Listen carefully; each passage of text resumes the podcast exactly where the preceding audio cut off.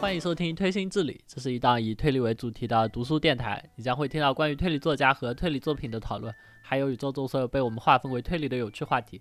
本节目由两位推理爱好者制作，我是超有心，我是 Snowy。本期节目就是万众期待的白井专题了。虽然本来想这么说，但其实我们上周已经录了一遍了，结果效果非常之不好。你来说说为什么？为什么我们要重新录了？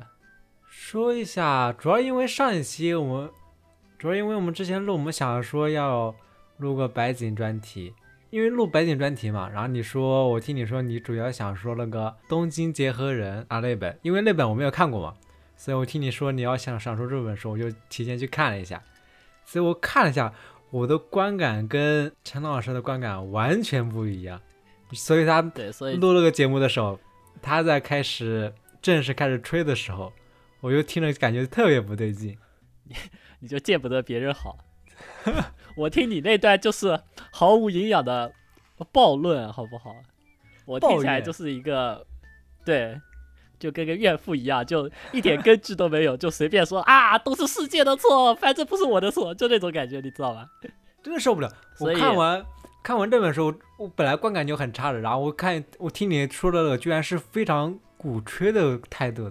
录那期的时候，我们俩就借着这本书在互相在吵，这本书到底怎么样？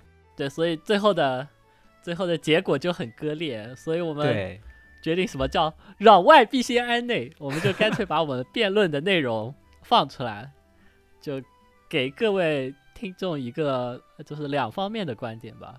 嗯，白影专题就先搁置搁置。对，结果就变成了呃东京结合人的红与黑。类似于这样子的一个辩论形式的呃节目，你先你先介绍一下吧，正方观点，Snowy，不是这样啊，我们先介绍一下，你先说，先说一下我们之间的打分，如果你打分的话，你会给多少？就按照十分的评价来画。十分评价，呃，十分评价不好评，主要是我们飞鸟部那一期，我给堕天使和那个 那个车轮都打了九分。那我再给结合人打九分，会让会有一种我们用百分制算怎么样？会有区别吗？你说你随便你，你你你说你说不就是啊？那那我就说我给结合人打九分，但是结合人的九分和那个堕天使拷问型的九分不是一个档次的九分，就就这么说吧。你就跟那游戏评分一样嘛，九点八、九点五、九点三啊，行，那就是九点六。哎，堕那堕天使是九点几？昨天是是八点六，四舍五入到 四舍五入到九的好吧？我的评分的话，我估计就只有六点五啊，居然还能及格啊！我没有没有想象原来还能及格啊！如果按照豆瓣的话，你对一个及格的分用的态度，怎么感觉这么奇怪？我以为起码是三分的水平啊！按照豆瓣的评价的话，大概就是三星。我我主要差别是因为跟你的。我是三星，你我是然后你是五星，主要是这两个差别，倒是没有这本书没有一定要说什么一星那种，没有那么差的，倒是也没有那么差。我没听你上次的发言，感觉就是一个一星烂作的水平啊，那倒不会，那倒不会，主要你上次吹的太狠了，你知道吧？然后我没有吹的狠啊，我觉得 我是发自真心的说的，好吧？行行行，然后我们先说一下那个，在我们正式开始辩论的之前，我们先说一下《结合人》这本书吧。说一下它的剧情啊，还有一些基本的设定，简单介绍一下这本书的剧情吧。先说一下它这个设定，设定应该就是这本书最大的一个特色，应该差不多。对，它这个仔细介绍一下，大概就是它的设定是在未来世界，然后男人和女人的生殖方式是可以互相从对方的肛门钻进去，然后一起变成四条胳膊、四条腿、四只眼睛的结合人。然后，如果是男生钻女生，就会导致女生晕厥。然后，所以大多数情况都是女生钻男生。他们在结合之后，男生的人格就会消失，就大概是那种结合之后的结合人，他的主体就是，啊，女生的思维还有情感占主导。我觉得是这样解释的。然后，呢，那个男生负责脑干和小脑的部分。大概是这样，约等于消失，约等于没有了吧？感觉。对对对对对，我感觉就是生理机能的一些存在，也约等于就没有了。对啊，我当时，我当时看的时候，那一结合我不就死了吗？为什么还要结合？我觉得这不就是死吗？别问，别问，就是设定。然后他在这本书的里面还有一个小概率事件嘛，就是说这个结合小概率事件会发生，脑机会发生逆转。就比如说，就刚才说的那个女生占主导，然后男生只是做辅助啊，但是小部分概率就会发生逆转，就会导致成男生的机能占据主导，然后女生就占据什么老干，大概是这样的那种设定。然后他这种结合人的话，特殊结合人就会变成那种无法说谎。变成所谓的那种诚实人、老实人，对，大概就是，就是他的设定就是完全不能说谎。对对对，是的，就他们还会持有一个证，这就这个不能说谎，就相当于是一个医学上被公认的疾病。哎，总之他他这个设定就是强行跟你说一下，那我按照这个设定，他一定是诚实人。大概这样，只要这样理解，他绝对不会说谎。对对对，然后再说一下他这个本书小说的一个形式结构。他这小说我我觉得应该就是可以算是两个短篇，两个中篇，嗯，应该可以算是吧？我觉得，我觉得不算吧，他们之间关系还挺密切的，就是一个长片嘛，只不过是两个部分，第一个是两个场景，第一个相当于是一个 intro，是一个引导的部分。对我们俩的主要争辩点主要是在第二部分是吧？对，第一部分其实没啥好说的，它就是一个猎奇变态的故事，就是讲。呃，三个拉皮条，就三三一个拉皮条三人组，然后他们囚禁了一个女学生，然后把她凌凌辱致死。囚禁了两个女学生，然后啊，凌辱致死，对。然后这三个人是一个卖淫集团嘛，我记得是后来警察找快要找到他们了，然后然后他们就对出去躲了一下风头，避风头。对，大概第一部分就是这个剧情。对，然后第二年他们就不再做拉皮条了，他们打算，啊 不，他们打算在拉皮条上更进一步，打算拍个片子，嗯，对吧？对对。然后他们组织了七个城市人一起去无人岛上拍片子，但是，呃，想要凑凑够七个城市人太困难了，所以他们又找他们在七个人中找了两个是。两个普通的结合人，但是谎称说他们是城市人。嗯，然后第一部分怎么说呢？它第一部分虽然是这种设定啊，但观感还是白景那种啊猎奇、恶心、嗯虐残虐少女那种风格。对，老实说，我觉得很无聊了。对，而且怎么说？第一部分虽然是这种很猎奇的东西，但其实第一部分它里面那个关于结合人的设定很少。就比如说那个拉皮条三人组，还有两个少女，其实都不是结合人，对他们都是普通人，他们就顶多在一些嗯角色配角角色会有一两个结合结合人，然后在那里顺便解释一下这个设定，其他部分就还是那种很常规的猎奇啊，呃，恶心、残酷、JK 那种 屎尿屁，然后就这样吧。正式正式故事其实是。那个七个人，七个就是结合人一起坐船来到岛上，对，才正式开始的。嗯，第二部分，第二个中篇。嗯，我感觉大多数人如果是讨论呀、好评啊、差评，还是主要讨论的是第二个中篇。呃，是那种呃暴风雪山庄，孤岛杀人。对他们七个人去岛上，然后遇了海，发生了海难，然后他们就很狼狈的上了岛。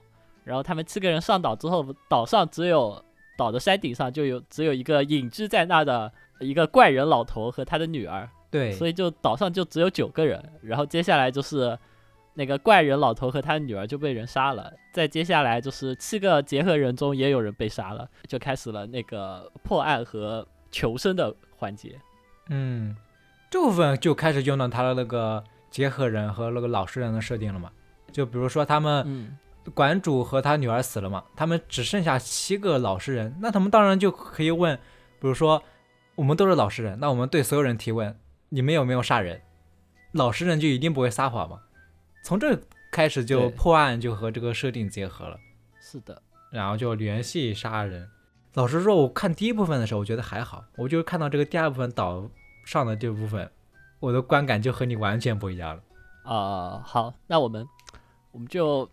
一个环节一个环节说吧，嗯，你全部一口气说出来，其实还怪还蛮乱的。反正我持我持正方观点，好吧，我要吹爆结合人。我觉得我觉得结合人是白井仅次于名侦探的牺牲品的书，真的吗？呃，真的啊。无人逝去呢？无人逝去同样是无人生还的剧情，无人逝去只是一般而已，普通。哦无人逝去和晚安人面疮差不多吧？就在我嗯看来是白井第二、第三梯队的书了。我说一下，这一期我主要的主题就是就是第二部分，第二部分我的观感非常差。当然，我看完之后，我跟你说这什么破情节、破书，我是我记得当时这个对你是这样跟你说的对吧？当时主要就因为是啊，嗯，先说一下，第二部分岛上篇，它那个中篇的名字叫《正直人的岛》嘛。岛上篇，我第一个观感就是，他们首先一群人上了岛，上了岛之后呢，首先他们七个人其实是之前不太熟的，不认识的，就只有一只有两个人之前是互相认识的嘛，所以他们就要开始。就那种互相自我介绍，相当于就是作者把那些人物介绍给读者嘛，就那种环节嘛。对，就老实说，我很久没有看到这么朴实的，像是呃小学生新生自我介绍那种环节，就真的像他的那个，我记得是先是侦探自我介绍，然后就说侦探说那下一个人你来自我介绍吧，然后他那个人就说啊我是什么什么，我是什么职业，我的兴趣爱好是什么，然后接下来，然后下一个人再来自我介绍，七个人就是这样按照顺序来自我介绍的。我当时看到这个情况真的是无法想象。这怎么了吧？提问，这不是非常正常的事情吗？这个画面有啥有啥就是让你感觉不爽的吗？不爽是肯定是不爽了。我是很久没有看到这么朴实的人物介绍环节了。哎呀，现不现在写小说很少人会有人这样写小说吧？就假如说你一个暴风雪山庄里面有七个人出场了，介绍这七个人的方式就是让他们首先自我介绍一下。不不不，就你你要把把那个带到那个具体环境里去想这个问题，你知道吧？啊，当时的当时自我介绍的现状是，他们那个船先发生了海难，嗯，然后那个之前的拉皮条三人组本来也是在船上的，然后他们被，呃然后他们就掉海里了，死掉了，就相当于那七个人群龙无首了。对对对然，后这时候七个结合人中有一个人是他的职业是侦探，嗯然后这时候他站出来领导大家，说就是呃我们要振作起来，我们不要就是太太混乱，我们先在岛上看看怎么办吧。然后他说他说他先介绍自己，然后说我们一起来自我介绍吧。不，我我觉得这个剧情非常之合理啊。然后不，这个剧情他就是要表现那个侦探角色的结合人他的领导能力和就是他在这七个人中的就占主导的这个地位。我觉得这个介绍就是起到一个这样子的作用啊，所以不是挺合理的事情吗？没有吧？我觉得现在这种你说的那种什么介绍方方式，感觉跟跑团一样。你说我抽了什么人物卡，顶多像那样。你你说那个侦以以侦探为主，那侦探为什么侦探说我们来自我介绍，我来领导你们，那所有人都会接受呢？那所以这样行导致的所有人不都像工具人一样吗？因为其他人就是没有主见啊。我印象里确实就是另外人的性格好像就是不是那么强势的吧？对啊，那你看你这样不就导致所有人都像你这样说，没有那么强势，所有人都是都像听侦探的一言一行这样的。对啊，那这样的人物介绍会有意思吗？这样你这样只会把侦探的形象塑造出来，但其他人，对啊他七个人在一章里面，其他人的形象并不，需要，嗯，你知道，自我介绍这个事情，并不嗯需要一下子就把所有人的印象都立起来，你知道吗？因为后面还有大段的内容可以让其他人来展现啊。对啊，那那那就没必要花一章的一部分一半用来让他们所有人顺序的来自我介绍一下吧。我感觉这个地方顶多就只能说，好吧？我我感觉这个地方你只能像这样强行说一下，什么为了塑造侦探的强势来领导他们。那除了侦探的其他人呢？OK，其他人有一个医生，有一个老师，对吧？嗯，你就说还有一个个子很高的人，你就说你看着这个介绍环节，你看完他的介绍环节，你还能记得哪个人名字对的对应他的身份呢？根本记不住，好吧？我不看我对啊，我每一本都记不住啊，我每一本都都是 记他的职业的呀。这个是侦探，这个是助手，这个是 这个是作家，我每一本都是这么干的呀。那身份要跟名字对上，好吧？他写的时候不还是写他的名字吗？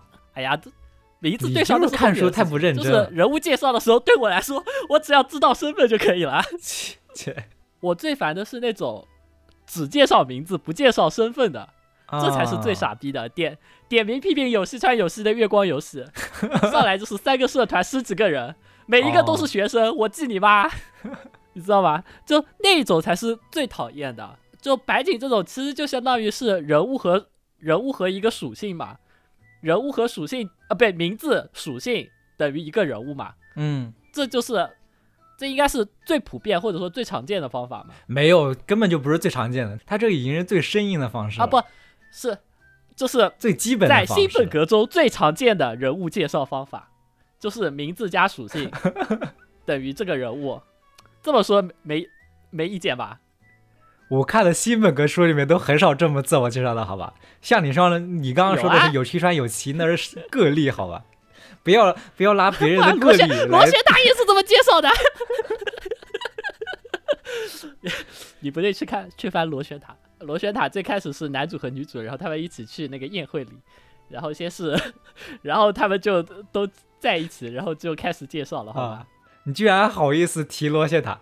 你想一想你对螺旋塔的评价，对，所以我只就是呃，该怎么说呢？人物介绍在我就根本不在我评价推理小说的体系范围之内，你知道吧？哦，就是我只要能知道这里面是个人就行了，你不要给我直接用 A、B、C 代替，嗯，这样子我看不下去。你给我一个名字，或者或者说给我这个名字对应的一些特征，然后方便我后后续知道他是个什么样的人就可以了。我的、我的嗯要求其实在这里非常之就是很很低级，从我从来不会因为这本书的人物介绍垃圾，然后就就扣分，出只有特别特别少数的情况，比如说有西川有希，好吧？那就不跟我不一样。其实也不光是人物介绍，人物介绍其实这部分其实就相当于阅读体验。你你读书起来感觉嗯阅读体验，阅读体验对我来说就可以放在整体书的评价里面的。这部分对我来说还挺重要的。如果你把你把人物介绍扩大到阅读体验，或者说整体的文笔什么的，嗯，那我是同意你的观点的。就是白井是一个，让我想想该怎么。白井的那个故事剧情确实就很像跑团记录，某某某遇到了攻击，对然对后受伤了是，这样的对吧？啊。其实就像大纲一样。我感觉正直人的岛上面很多剧情就像写大纲一样，写游戏脚本一样。对啊，就呃，让我想想该怎么说。靠谱的人，呃，会写某某某受伤了，他的哪里遭到了攻击，伤口是怎么样子的，流了嗯多少血，他现在的表情是怎么样的。就靠谱的人是会这么写的，对，然后他的感受是怎么样的？对，然后，然后白井就会写啊，他受伤了，他在流血，然后可能就结束了。对，然后从这点引申出去，就是我觉得白井的猎奇描写，很大程度上就是就是像我刚才说的，就是他在用呃描述代替描写，他只说了这个人，比如说在吃癞蛤蟆，他就没有足够的文字来表现呃吃癞吃癞蛤蟆怎么恶心。嗯，这个癞蛤蟆的口感是怎么样子的？它吃的时候怎么享不享受啊？这些这些如果不写的话，它的恶心程度其实会降低非常多。对，所以在我看来，白景的猎奇描写其实并不是那么有意思，就只是单纯的血浆和一些恶心元素的叠加而已。嗯，大概也就是 B 级片有些恶心 B 级片的那种类型。所以你说，你如果直接说就是它的描写太太简单了，呃，我是同意这个观点的。啊、描写简单其实是可以，我们就说这个东京结合人嘛，东京结合人嗯就还是刚才我说那个人物介绍的部分，他那个部分是大概他们登岛之后的剧情。登岛之后，我可以描述一下他白井是怎么写到他们流落荒岛，然后暴风雪山庄的开头啊。他们先登岛，登岛之后，然后他们一群人就走下船，就说啊，那我们去找岛主吧。看到那个房间了，看到那个屋子了嘛，然后去找着岛主敲敲门，然后那个岛主说啊，你们你们这些人看起来真奇怪，不要接近我们，然后我把你安排到小岛另一边的那个房子里面去，然后他们去一群人就啊，那我们去那边的房子吧，然后就介这之中就介绍了一下岛主的名字啊，岛主的家庭关系，就说一下他还有个女儿嘛，然后小岛的构造是什么，对啊，然后就之后的部分就是他们自我介绍，就是全员的名字还有属性是什么东西，完全就像那个游戏推流程一样。我看这个观感的时候，我可能估计类似就像你刚刚说的那个螺旋塔吧，就完全就呃，信息密度全部用在写，嗯、给读者表达信息，全部用在这个地方。我感觉如果你要批评螺旋塔那个什么写作方面的问题，那这本书就还是问题是一样的。嗯，东京结合人这部分的阅读体验对我来说就非常差，写的像大纲一样。当然看的时候看的时候非常痛苦。这个东西其实我看螺旋塔的开头，我也不会说它烂的，我是看完了之后才说螺旋塔烂的。如果螺旋塔，如果螺旋塔给了我一个呃，就是神级解答，嗯，我就不会说他前面，他前面的那些都是烂，你知道吧？前面的都是烂，是因为他后，呃，怎么说呢？我我一直奉信的是推理小说，你是可以做取舍的，你是可以在案件部分、推理部分为了着重强调，所以你的前面呃适当的简化一点，或者说适当的用一些像我们经常会吐槽的那种很模板化的写作啊什么，这些我都是可以理解而且接受的。嗯我我不能接受的是，你前面省字数税、省字数、省篇幅，最后最后搞出来的东西还很烂，那就根本说不过去了嘛，对吧？这倒也是啊。就像《体育馆之谜》，《体育馆之谜》也其实也有这种问题嘛，嗯因为他把大量的篇幅都用在了他的那个逻辑论证上面，所以他前面就我觉得就是不得不写的简单一些。但是，一本书怎么说？一本书它的存在，它总是要有前面的介绍环节，它它也是有一定的占比的。你要评价一本书的话，不可能只按照结局或者逻辑最后的那个轨迹手法来评价这本书啊。前面也是很重要的呀，推推理小说就是这么评价的呀，这怎么可能呢？至少对于我来说你这种 啊，小小鬼小鬼评价法，不是啊，我我评价推理小说，我当然评价它的推理啊。你就像去饭店吃，就像去一家饭店吃饭，前菜和主菜不不不都很重要呀。你前菜不行的话，你主菜好的话也没用啊。不不不，嗯，在我看来，他们之间的关系不是前菜和主菜，是包装和内容，你知道吗？包装很重要，好吧？你要去，你要去什么？你就像是那种买高价月饼礼盒的人，就你你为那个包装花了很多钱，然后里面是个难吃到死的五仁月饼，然后我就会买那种呃这什么拿纸包的，然后里面是鲜肉月饼的那种。呃，我觉得是这样子的关系，而不是前菜和主菜的关系，你知道吗？不能用这个例子，应该是怎么说？你你去一个饭店，然后吃饭的时候，吃饭之前总是有苍蝇在那里飞来飞去，拿上来的碗碟也都是非常的。这不经典苍蝇馆子吗？这不，这不是最被大家追捧的东西吗？你仔细想想这个问题，这不就是大家津津乐道的苍蝇馆子拒绝预制菜吗？但根本承受根根本受不了，好吧？全是苍蝇，就是阅读体验不好的问题我巴不。得，我巴不得出去都是苍蝇馆子，少吃点预制菜呢。少吃点好的吧，少吃点苍蝇馆子。啊、我觉得，我觉得这个东西就是个人追求的问题。嗯，我感觉他这个是怎么说？他上岛之后的剧情就像大纲一样，他呃把那个、该该这么说，因为他上岛之后的剧情，剧情在啊不上岛之后的案件，它的信息量非常的大，嗯，就他为了把那些信息塞进案发前的那个故事中，他就已经他就已经很很累了，或者说他就已经很长了。但是就很这个描写显得很生硬啊。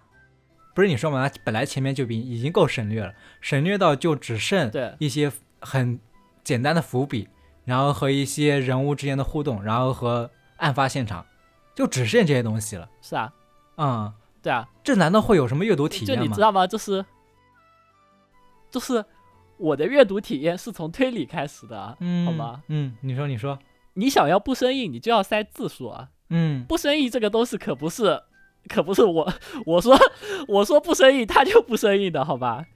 拿拿你举例的那个玻璃塔来说，玻璃塔二十五万没有举例我没有举例，我没有说，我没有说。啊啊，好，我悄悄举报，Snowy 说玻璃塔比东京结合人好。好，我们就不要乱说。我我我我重申一点，我说的是玻璃塔在人物登场写作的方式比东京结合人人物登场的写作方式要好。就比如说，就是人物介绍，给读者介绍人物这部分，比东京结合人要好。我说这个意思，不要乱说，好吧？啊，好，就就这样子啊。玻璃塔有二十五万字，东京结合人大概是十六七万字的样子，就它整体上它就少了。少了一半呢，嗯，你知道吗？但是但是东京结合人的案子比玻璃塔的案子复复杂不知道多少倍，这点你可以承认吗？我就玻璃塔，玻璃塔是会让你觉得就是看的时候没有感觉，但是看完了之后才发现，嗯，怎么这么厚的书？玻璃塔是那种类型的书，但结合人是那种你看的时候就知道它它不会很长的，它就单刀直入，然后你看完之后会发现它的它给的东西怎么这么多的那种类型。结合人为了造成这样子的效果，所以他不得不把非常多的信息就简直接简单粗暴的扔出来，因为他的篇幅，他的重点就在最后的推理上面了。它的推理占比在整本书里是非常大、非常重的，这是作者篇幅编排和个人选择的问题。嗯，他是可以这样选择，他是可以这样写，但对我们的阅读体验来说，他迎合的就是。他迎合的，他迎合的就是新本格小鬼啊！嗯，就说明，就说明你不是嘛。所以你刚刚说，你刚刚自己都说了，玻璃塔字数很多，但你不知不觉就看完了。和结合人，你看完之后，所以对啊，这就代表了你阅读体验的话，玻璃塔是比结合人要好的呀。这难道不是吗？不，因为结合人他给了我很多东西啊。嗯，所以结合人在，呃，这么说。玻璃塔前面再怎么好，我看到那个傻逼鬼子的时候，我就注定了只能给他两分，好吧？我就这么说啊，就我就相当于拆包装拆到了最后，他他妈都不是个月饼，他就是个五仁蟹。你你就是推理入脑了，你就是推理小说，你就是推理小说看多了，推理入脑了。一本小说从头读到尾，难道不是从开始到后面所有的东西都是有价值，所有东西都是让你看的吗？他前面不是什么水字数，我就讨厌你每次都要说水字数。那所有写的东西都是为了他写给我们看的东西啊，他不可能写一本书，他最后只是只是为了让你看一下他写的那个轨迹啊。他如果他只是想写一个轨迹的话，那为什么要写这么长的书呢？为什么要我们要看这么长的书呢？仔细看一下他骗稿费啊。我们仔细看一下那个解说，看一下最后的那个轨迹的解答不就行了吗？那也可以知道他所有的轨迹的东西啊。那前面东西就完全没有价值了吗？你就是特别小说看东西的价值不，我前面的东西有价值，但它比不过最后的东西的价值啊。前面的价值可能只占三成，但最后有七成，这不就行了吗？在我的看来，就是一个三七开的关系。哦，这有回一下吧。东京结合人的话。如果要评价它，我刚我刚才不是主要在吐槽它第二部分的第二章嘛？嗯，但其实怎么说，客观说一下，如果说我说它第二章那些浮线塞的比较深呀，什么东西，那其实第二部分也用了很多第一个中篇它里面的一些浮线，这地方是还蛮不错的，因为它第一部分是那种故事为主的嘛，它里面那些啊线索的埋埋线索的那些手法，还有一些浮现的塑造，那种地方还是不错的。我就搞不懂他为什么到第二章的时候就变成了这种非常简洁的大纲式的写法，这让我很受不了。就关于他浮现的这些东西，为什么就突然放弃？不放弃了？这么说吧，他如果把第一就那个皮条客三人组的故事全部砍掉，嗯，然后直接直接写岛上的事情，你的观感就会好了。按照你懂我意思吧？按照你说的那种。写作重心的方式来转移的话，可能会好一点，因为有可能大家岛上的一些对他如果把细节会多一点，他如果把三人组的三人组的那个都砍掉，然后分配到你说的什么人物介绍啊，呃，什么心理描写啊，就那种我们通常意义上称之为的水字数环节，你的阅读体验就会好起来了。但是这就是他的选择，我觉得就是这样子。还有你说的生浮现生硬。这个事情我觉得是非常之可笑的。我们关于我们关于浮现，我们简单的分类一下：一流的浮现是察觉不出来它是个伏笔，最后出来震惊到了读者；二流的浮现是你察觉到了它是个浮现，但是你不知道它后续会以什么样的形式展现在推理中。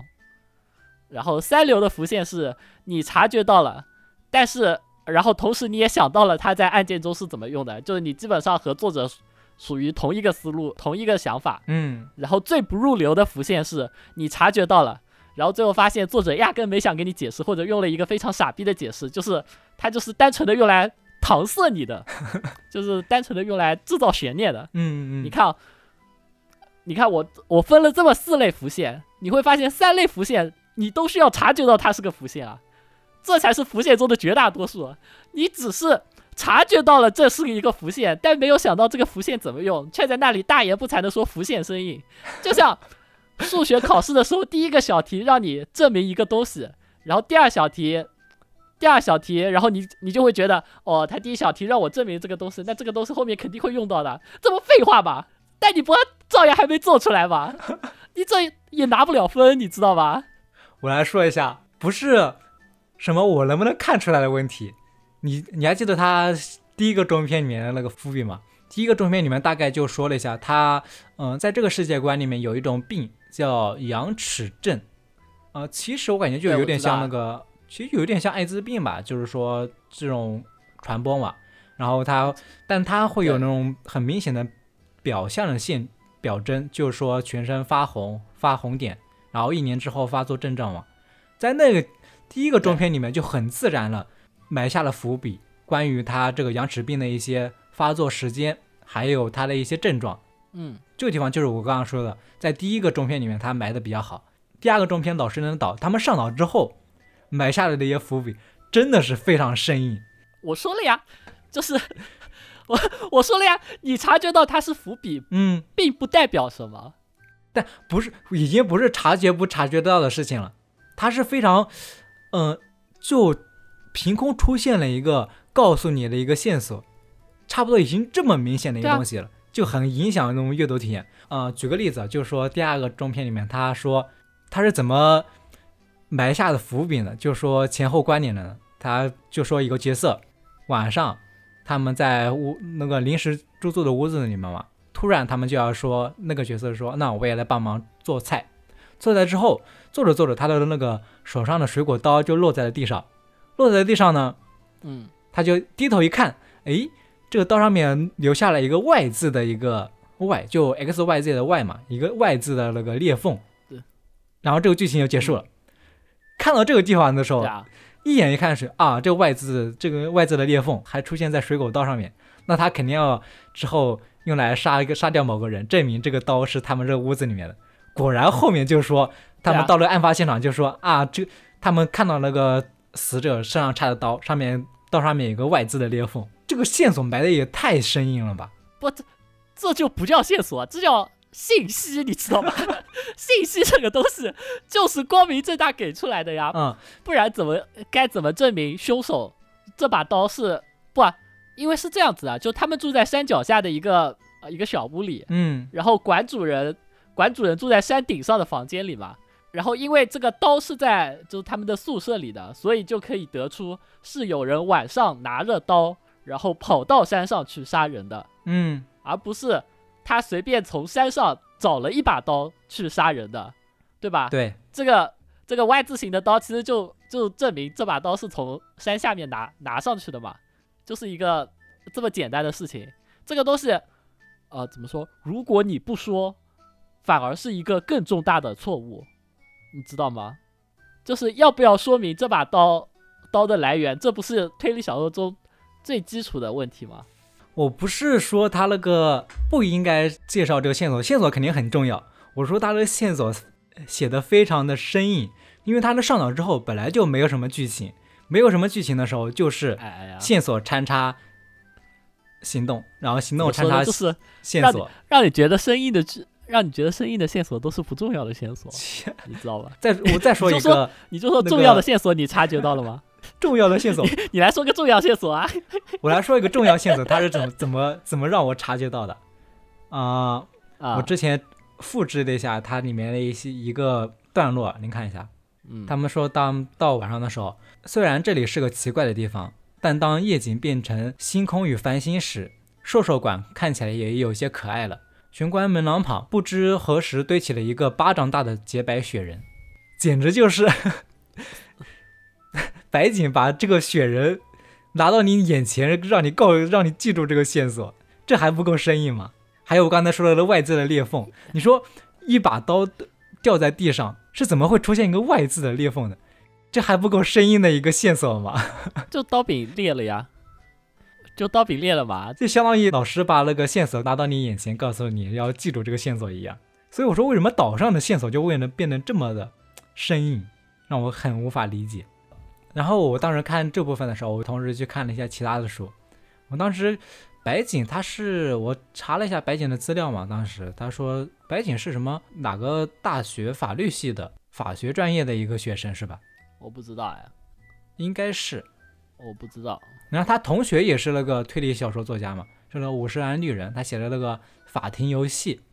我当时看完那个，我当时看了一半那个《东京集合人》，我去看他同学写的那个法庭游戏。法庭游戏挺好看的，然后我看他其中有个情节是那种很典型的情节，当时大大概就是说那个男主角陷入了一个困境之中，明明是一个很紧急的时间，但他却突然横插一笔，然后就写了一个他去路上偶遇了一个奇怪的女子高中生，然后我就看到这个地方，我就一眼看出啊，这一定这个女子高中生一定是在后期一个重要的角色。就大概这种明显的感觉，明明他是在写他们在那个，就像那个东京集合人嘛，明明他是在写他们在馆里面啊日常生活呀，然后去找食物什么东西，然后他突然出现了，说门前出现了一个雪人，或者是他到他的刀落在地上出现了一个 Y 字形的裂缝，这种很出戏的感觉，你有这种感觉吗？就突然就告诉你，读到这部分你。能感觉到读者说啊，注意了，这地方是我后面我要用上了一个线索，是大概这种生硬的感觉。哦，我我从来不觉得这种东西生硬，因为我觉得这就这就跟呃现在呃现在你在微信读书上看推理小说，有一些他会很就是他会用那种什么下划线，特意在某个某个词下面就给你标出来，你知道吧？哦，那种真是受不了。对啊，就是你说的这一种，其实就相当于是，只是因为你是一个经常看推理小说的人，所以你自然的形成了这种反应，你知道吗？嗯，这倒也是。对啊，我我也我也能察觉到，比如说这个东西肯定肯定是重要的，然后我看的时候，我就会想它该如何。用到案件中去，我就不会想它是到底是怎么生硬的，我就直接接受了，呃，它肯定有用，那我就想想它怎么有用吧。嗯，这是这是我的思路啊，或者说我会盯着盯着它看，比如说你这里很明显的就相当于突出了这个东西，那我就想看到你后续到底是怎么解决这个东西的。嗯，这是我看小说一个很重要的很重要的标准，就是你前面提了一个东西，你后面就必须要给出一个回应。你如果给不出回应，那就说明你这个东西纯粹就是在浪费时间、浪费浪费文字、浪浪费篇幅嘛。你这样说，如果是你这种观点的话，倒也合理，因为你主要是喜欢后面他那些逻辑的部分，但逻辑确实是用上这些线索了。对，就是他提出来了，然后他都用用上了，然后他用的方法其实都是合理的。嗯，呃。当然，你说有些，比如说太简单了，或者说太，就是像是为了用而用，这一点我我也可以承认的。但是，你就说就是它确实是起作用的东西嘛？嗯，起作用是起作用。哦，我还我我这里我还想到一个，它里面一个嗯非常生硬的一个用作逻辑解释的一个线索，就说它里面有一部的推理部分是啊，就是这样吧。首先是那个侦探。侦探他在他们一群人借住的那个小屋里面嘛，小屋到岛主住的那个别墅之间，在他们之间有条路嘛，然后那个侦探在这个路上面找到了一个被踩过的贝壳，然后他就由此证明有人通过，他就由此证明就有有一个人去过海边，然后去过海边之后呢，又通过这条小路去了岛主的一个房子，去了岛主的屋子。就大概这种，嗯，就你刚刚说的逻辑推论嘛。如果你是光听这样的话，好像是很合理，因为他确实是用上了一个线索，又把这个线索放在它里面那个推理里面嘛。但我感觉就，嗯，仔细想想，难道不会很奇怪吗？他们这是一个无人岛，一个海岛，海岛的路上出现的贝壳，不是一个很奇怪的东西吧？这个东西应该不能拿作，就是说一定是跟这个跟他们那个案件是有关系的吧？因为这个岛上面本来岛主就住了很多年，还会有很多人定期来送来食物啊，什么东西，定期的补给嘛。他们就肯定也会通过海边，海边然后再走上这个路，路上面就会留下贝壳。怎么说？我就感觉他为了这个逻辑啊，就把整个岛就写成了那种很真空的感觉。除了他们案件这些人物，还有他们那些线索，其他的东西就完全不存在一样，给我一种这种感觉。我感觉这个其实这部分就有点像我之前我说我不喜欢逻辑流，逻辑流有一些对我来说不喜欢的部分，就是源于此，他们舍弃了很多现实性的东西，就把只是。把他自己想要拿来论证逻辑的东西拿来，其他东西都不重要，其他东西都省略了，大概这种感觉。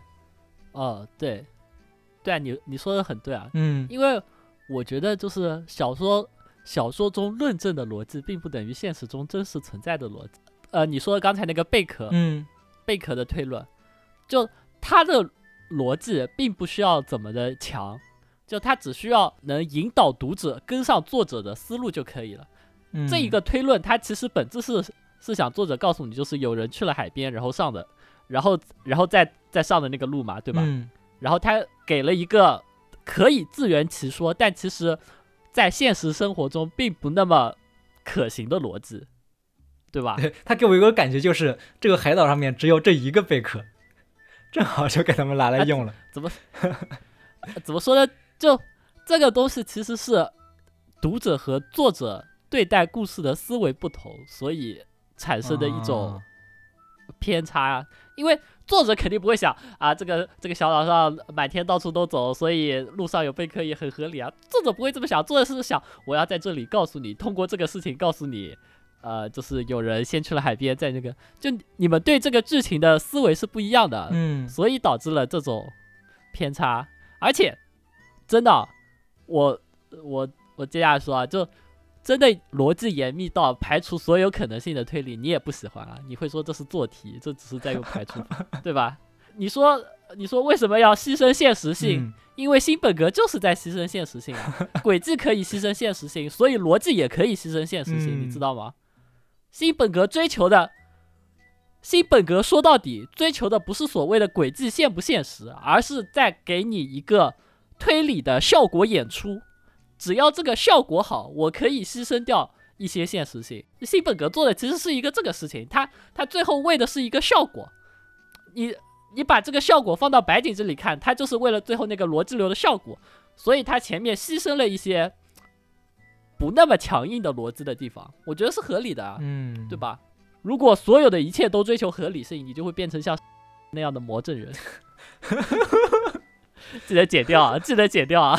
你已经你已经提他两次了，记得都剪掉。好，好，我感觉怎么说？我感觉这种其实也不光是新本格啦，这是很多很多文学作品里都会出现了。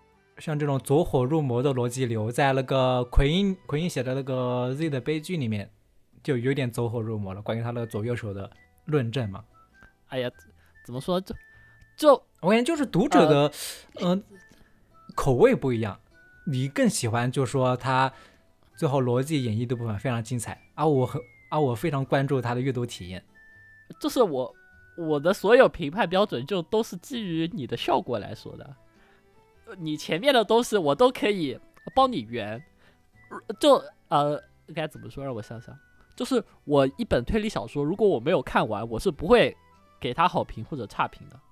哪怕我已经看了百分之八十，但是我没有看到最后一页，我都不敢下定论说它是一本非常非常垃圾、不值得看的书。嗯，所以如果你让我说《东京结合人》的前百分之八十，它肯定算不上哦，前百前百分之六十，它肯定不是一本优秀的推理小说。嗯，但是因为它最后的百分之四十，所以我扭转了我的评价。感觉这个评价有时候会，如果是真的我喜欢的作家，我也会这样，就是如果有一点是我喜欢的。可能我本来就是因为我不喜欢白金的原因，所以更加苛责一点，对吧？是是，你是自带立场了，好吧？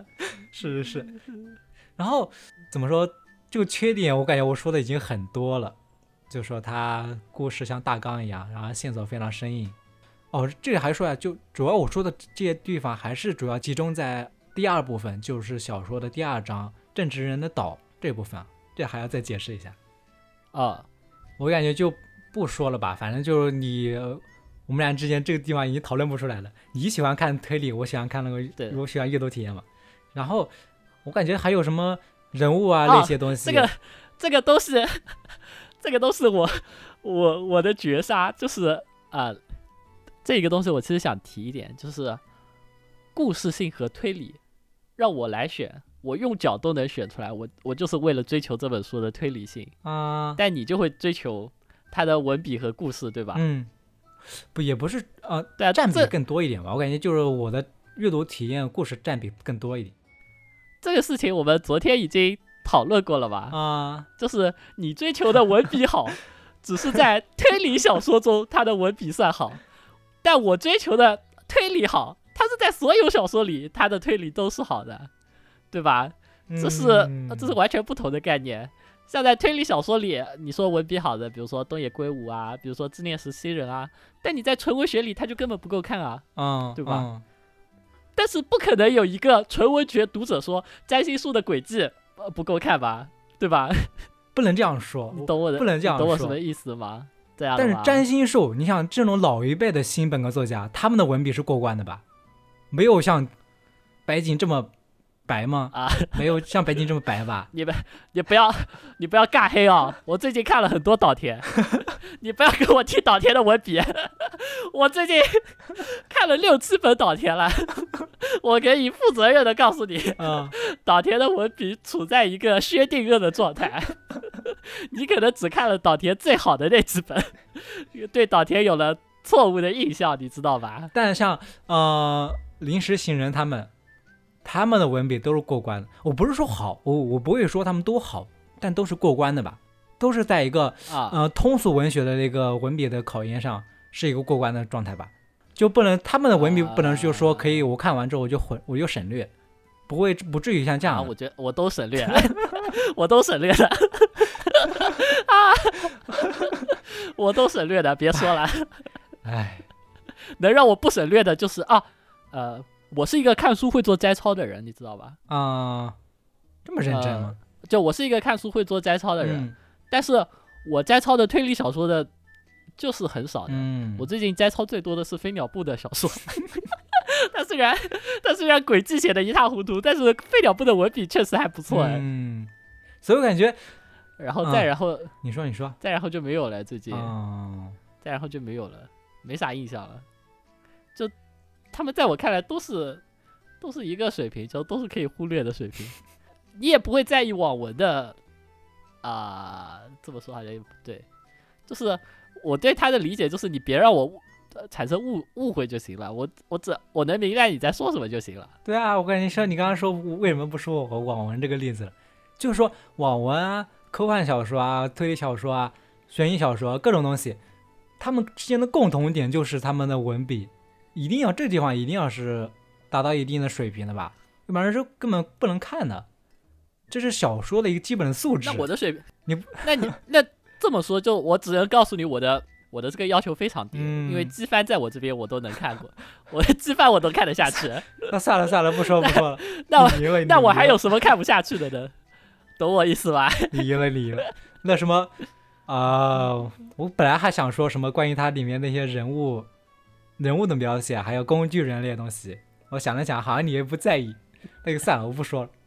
不因为这些都是你没有从一个整体的角度去看，你是把它分开来看的，你知道吗？我觉得所有的这些缺点，都是因为它让步给了推理。嗯，好，接下来我们发表发表一段对于白井小说的角色论，好吧？我感觉你这样太生硬了，太生硬了。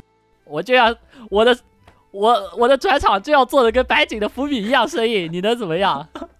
行行行行行行，这才是 你的，我就要让你难受死。你说你说，我们接接下来我们要发表一篇白景的那个叫什么角色论。我觉得白景的角色其实很值得说到，因为他小说里有一个很神奇的地方在于，你永远不知道是哪个角色会做做出推理。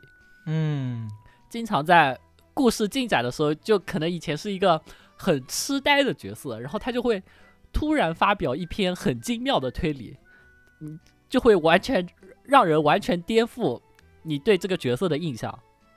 啊，在这里，这里点名批评白井的出道作《人脸不宜使用》啊，就他那个人眼不宜使用的时候，有一个那个设定是，嗯，呃，就是在那个社会中，就是有钱人会花钱克隆自己，然后吃那个克克隆人的肉，然后那个克隆人在培育的过程中用了大量的激素，所以它生长速度非常快，大概是正常人的十倍到五十倍的速度，所以它发育非常快。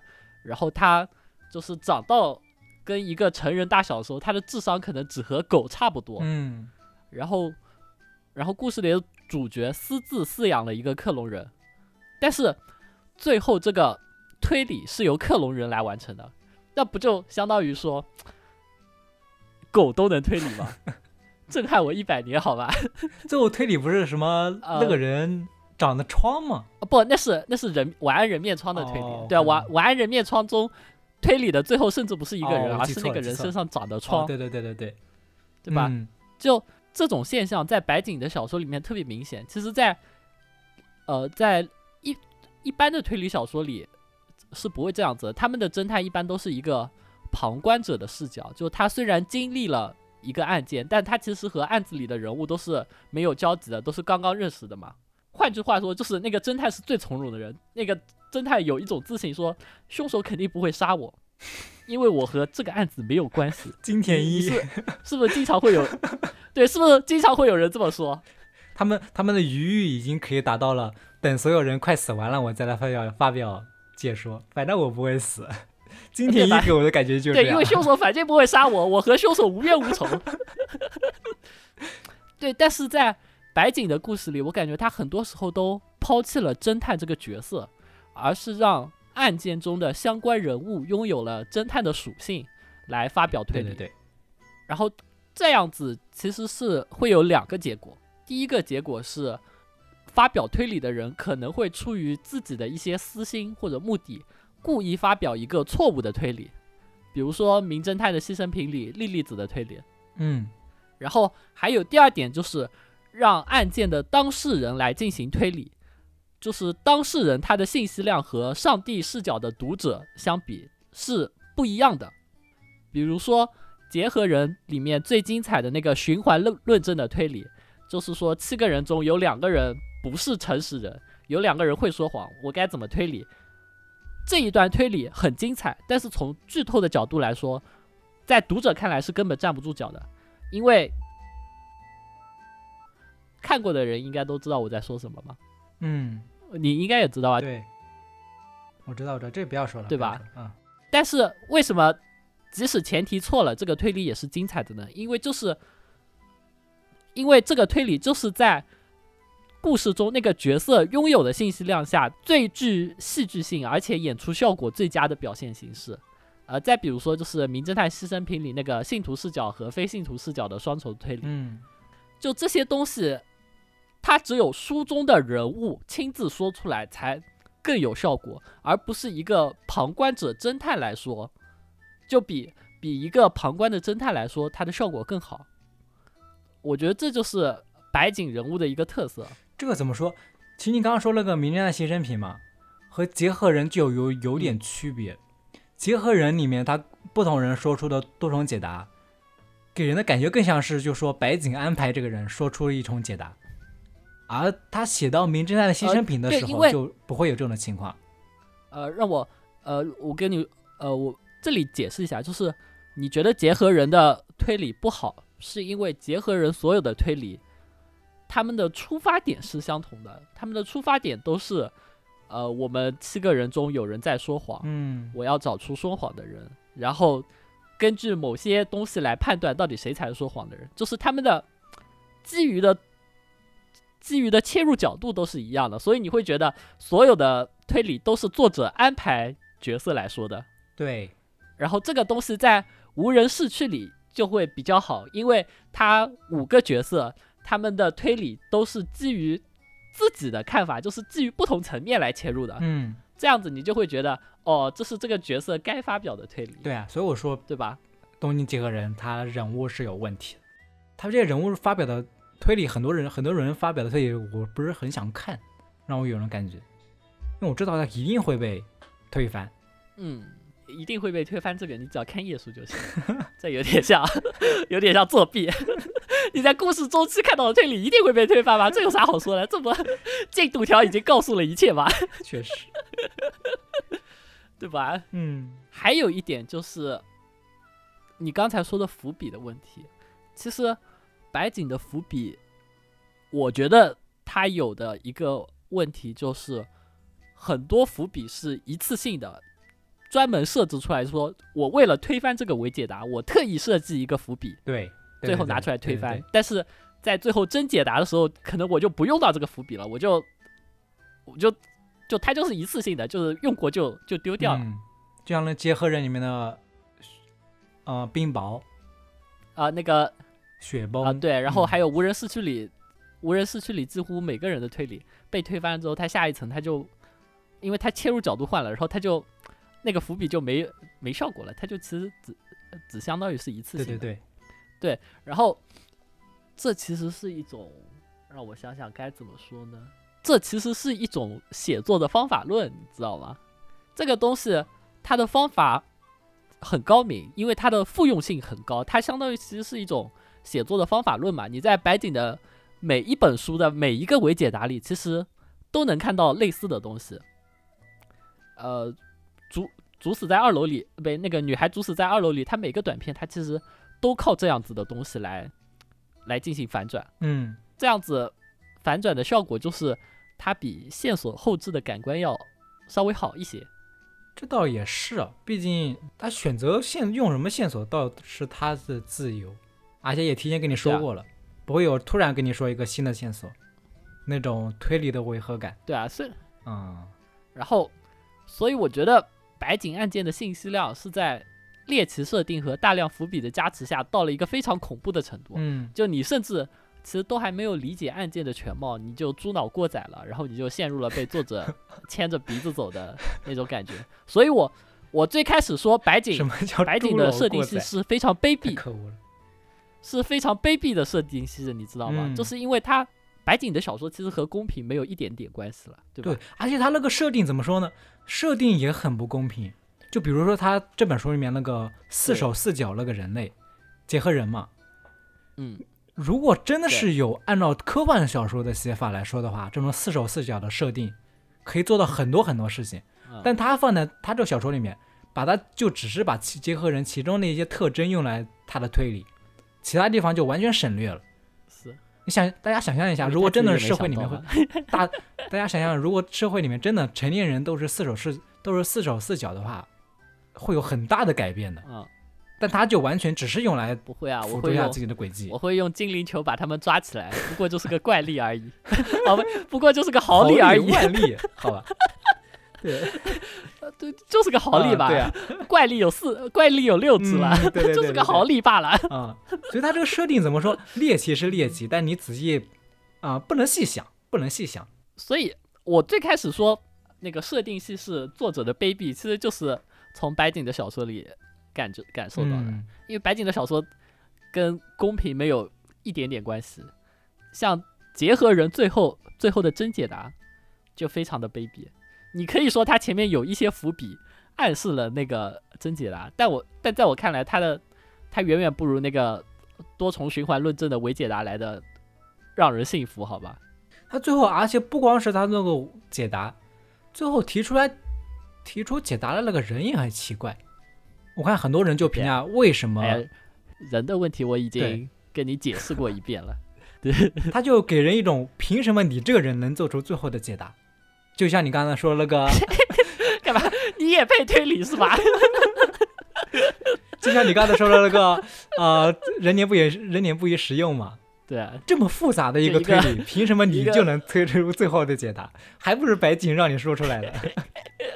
就是人物的问题嘛。我就应该设计一个什么猴子，然后在那个房间敲里面敲打字机 无是吧？是的打字，然后然后几十亿年之后，他打出了整个案件的真相，好吧？精彩精彩，这样你就不会说什么了。马上就去写好吧。那这本书还有什么可说的吗？我呃还有他的这本书里面，刚刚不是说他的呃轨迹设定不合理吗？这地方我也不太想说了。它确实有一些不合理，大家看那个呃豆瓣的长评啊、短评，也有很多人提到它里面轨迹，包括循环论证最精彩的循环论证那一部分也是有问题的。但这地方怎么说？他他他把大概的形式写出来了，也没什么好指摘的。对啊，这地方我就不说了吧。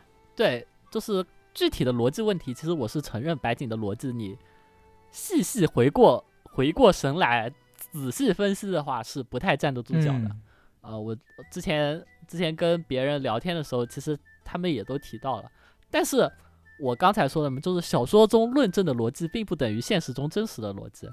小说中的逻辑只需要引导读者跟上作者思路就可以了，嗯对吧？在这一点上，白井做的非常出色，因为他在具体的逻辑链条之上又增加了一层逻辑结构，在演出效果上非常非常特别以及极其的优秀。就像你看恋综，不会在意他们是不是真感情，你只会看到那个镜头，你他们亲在一起，你爽了，这就够了，你知道吧？好吧，好吧。你就你知道他们肯定是假的，你懂我的意思吗？哎，我突然想到，啊、我突然想到，按照我们的原计划，我们本来不是要说白井专题的嘛，我们还要说一下白井从、呃大概他出道作，然后到东京人结合人间，然后再到后面的明天的牺牲品，他的一些呃变化呀和它一些进步嘛。本来是这个主题，我想一下，你能你既然能接受他前期的主题的话，就啊、像瘸了一条腿的那种感觉嘛。为什么嗯你不能成为热刺球迷？热刺球迷也是 进攻无敌，防守不行。不因为，哎，对，你知道，因为他们是 他们是整体的，不，他们进攻不行，防守防守不行，最后看的是比分，你知道吧？哦，好吧，我刚刚只是突然想到一下，对啊，你你凯恩场场进五十个球，我也是热刺球迷，我也能是啊。那你凯恩不是每场只能进一个吗？然后 然后后防漏两个嘛？行吧，行吧。你凯恩场场帽子戏法，这不热刺就是就是英超第一名了吗？我主要想让你这赛季这赛季能不能成为热刺球迷啊？这赛季已经是全方位发展了，后防又强，前锋前锋又强，还行啦，考虑考虑。我我我现在不场场都看嘛，对啊，场场都看已经是球迷了，可以可以可以。对不对？嗯我场场都看的只有曼联和热刺，懂不懂含金量啊？对吧？曼联等下要打，说明热刺在我心，说明热刺在我心中和曼联是一个水含金量的嘛？好，我们随便闲扯一下。那本期节目就说到这里吧，反正不不，还有还有还有一点点，还还有有一点点，还有什么？呃，就刚才说那个呃逻辑链条的某些细节牵强，其实是其实是一个小问题了。嗯但那个逻辑结构的明确是没有问题，而且非常强的。嗯比如说，结合人理的循环论证，那个论证大概就是说，呃，这个人一定不会说谎。那么，由这个人一定不会说谎得到的前提是，呃，比如说这个人可能会说谎，怎么样怎么样？哎，那个循环论证是不是这样子？它的循环论证大概怎么说呢具？体解释一下。它的设定是，呃，岛上有七个人嘛，他们七个老实人之中，他们发现了，他们发现了其中有两个，呃，会说谎的正常人，所以他们根据这个来推来推证。大概形式，嗯、我想一下，老实人是不会说谎的，所以他为另外一个人提出的证词，他为另外一个人提供的不在场证明啊，就一定是真的嘛？就必定为真。对，然后由此推论，这个人也没有说谎，这个人没有说谎，就又可以推出另一个人没有说谎。对对，由他的证词来推出另外一个人不不会说谎，大概就这种环状的结构。但环状的结构中间有两条线是假的，是会说谎所以他们就根据这个来推知来推论其中哪两个人是说谎的。大概这种确实是有一种怎么说结构美，对这个论证，你细究到每一环，嗯，它其实是有问题的，它其实不是那么站得住脚，但是它整体的这个结构嗯是对的。对对吧对，这倒也是。然后像像女孩主死在二楼里，它有一个树状的逻辑结构。嗯简单介绍一下，主死在二楼，它就是呃有一个屌丝青年啊，这个不要介绍，这个不要介绍，这太长了，太长了。哦，你只要说一下树状逻辑。那对它是一个树状的逻辑结构，就是要分 A、B、C，就 A、B、C 的情况，然后每一种情况再对应到具体的逻辑链里，嗯，它具体是怎么样子的，然后才能得到最后的真相。命运石之门。对，再比如说《名侦探的牺牲品》里那个二选一的终极困境，我觉得这个逻辑结构的美才是白景的看家本领，嗯，因为这个结构它其实是和剧情高度绑定的，对吧？这个行吧让我毫无细节。不，我我确实没有说错吧？就这个结构它是和剧情高度绑定的，不是单从案子来看的，嗯，它是一个超脱于案件之上的一个东西。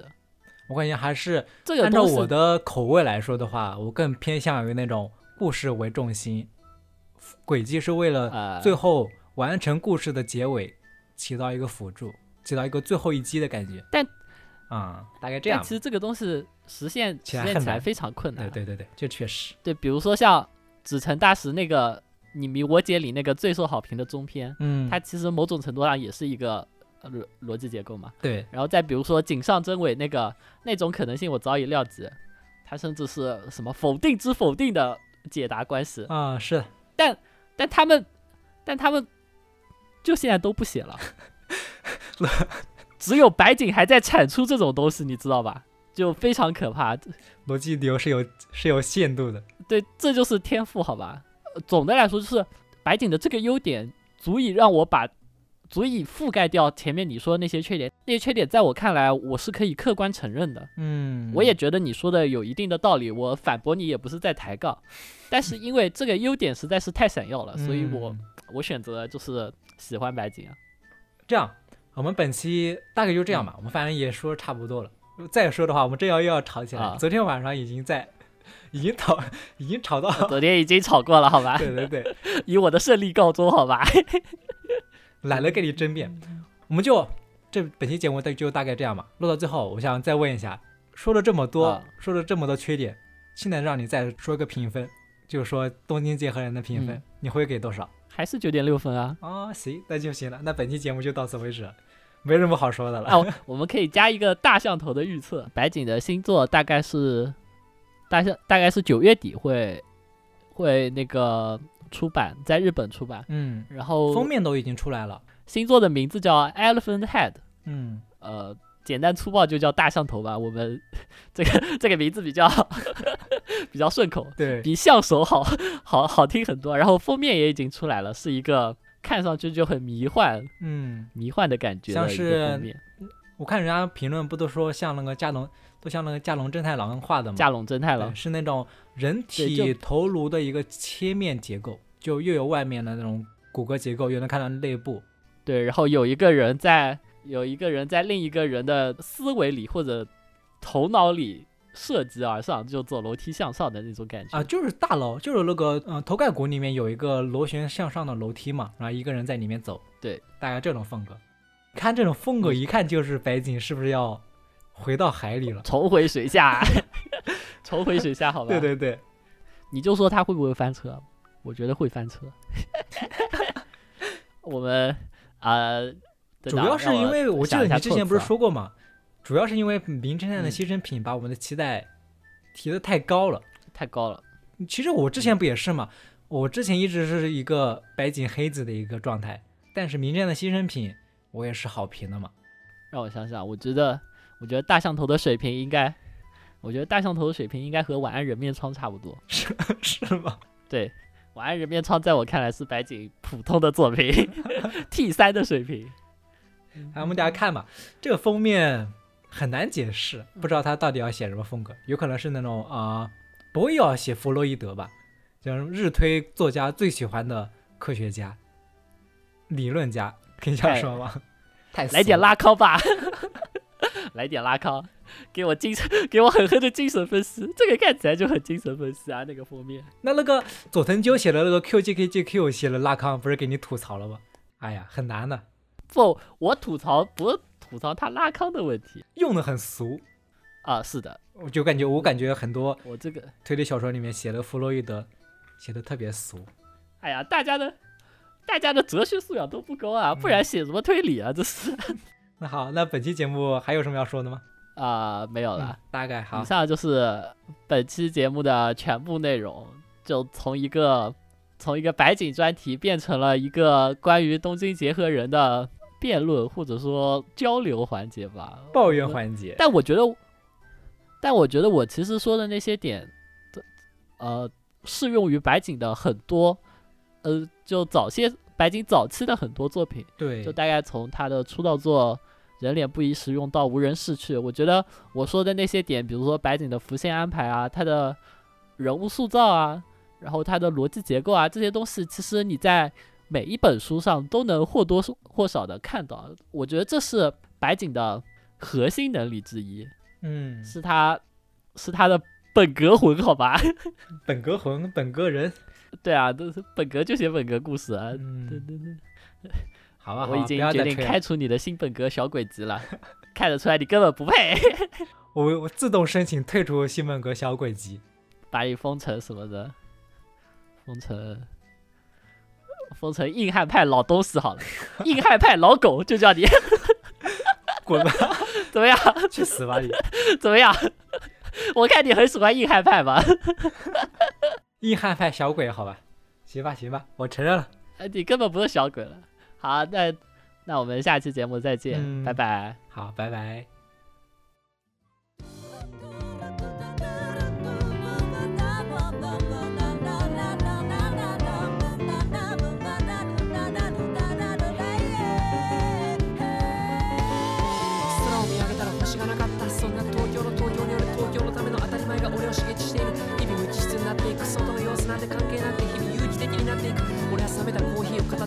片手にテレビに相槌を打っては自分は違うなんて考えてるんだ。誰が偉いとか偉くないとかいい人だとか悪い人だとか金持ちだとか貧乏だとかそんなのどうでもいいんだけどやっぱり心臓がむずがゆくなったりあいつのこと嫌いになったり相変わらず小さいこと気にしちゃうんだよな。そうやって苦しくなったらいつも見ても何にも感じない甘いラブストーリーでも泣けてきてしまう自分に嫌気がさしたりもするよ。そりゃ今日はあれしようこれしようなんて志がいつの間にか曇ってしまった。いつからだっけ？わからない。わからないから怖いんだけど自分に一番優しい自分のせいで妙な安心感を得ているうちは本当のことなんてわからないんだろうな。わかるはずないんだろうな。内面剥がして心見せるそれが東京。俺の東京。内面剥がして心見せるそれが東京。俺の東京。内面剥がして心見せるそれが東京。俺の東京。もう東京。意外と人生面白いなんて言ってるおっさんにだけはなりたくない。